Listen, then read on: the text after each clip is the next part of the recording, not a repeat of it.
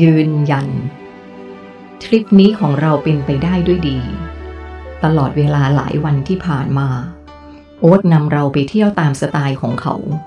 แบบไม่มีตกหล่นแม้แต่รายการเดียว ไม่ว่าจะเป็นน้ำตก วัดวาอาราม จุดชมวิวต่างๆ โดยเฉพาะอย่างยิ่ง ร้านกาแฟ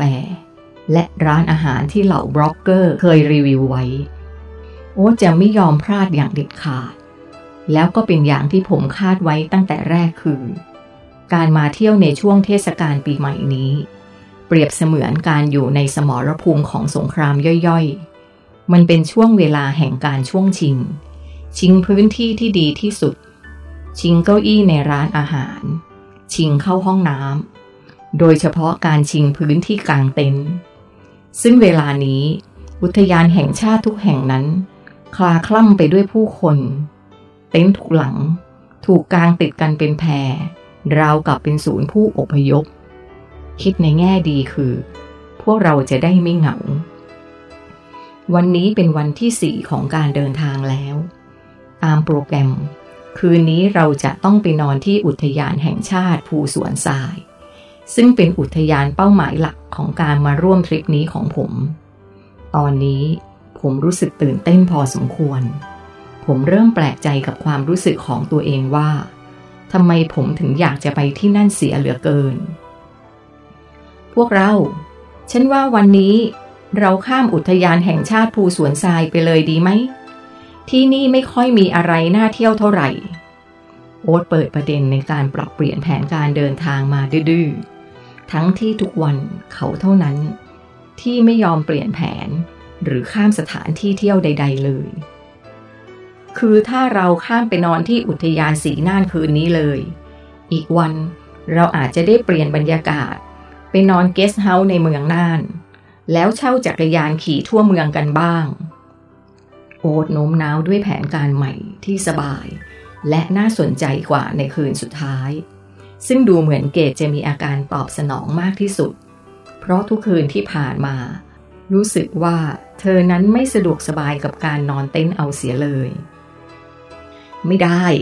เรามาทริปนี้เพราะที่นี่ ผมเผลอหลุดปากพูดถึงเหตุผลที่ทำให้ผมตัดสินใจมาร่วมทริปนี้กับพวกเขาออกไป ที่ไหนของนายวะ โอ๊ตถามกลับทันที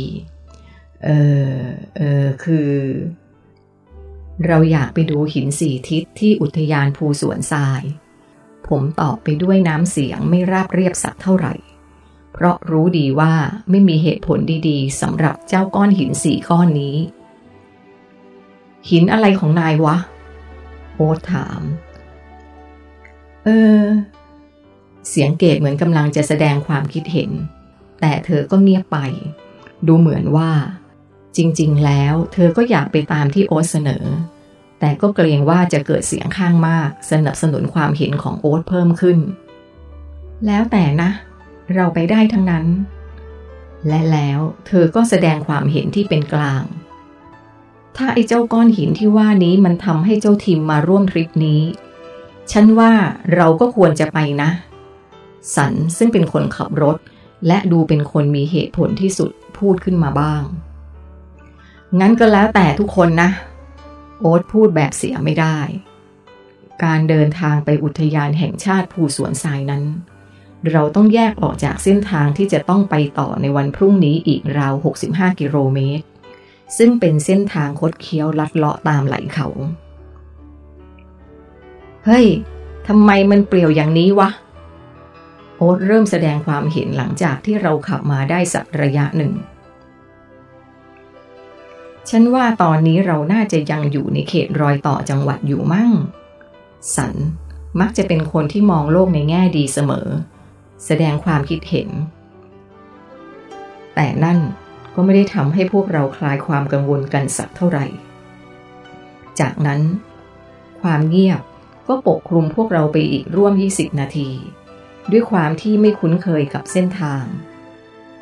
ประกอบกับลักษณะถนนส่วนใหญ่ เป็นทางขึ้นเขาสลับกับโค้งหักศอกอยู่ตลอดเวลาทำให้ระยะทางเพียง 65 กิโลเมตรจากทางแยก ต้องใช้เวลาถึงชั่วโมงครึ่ง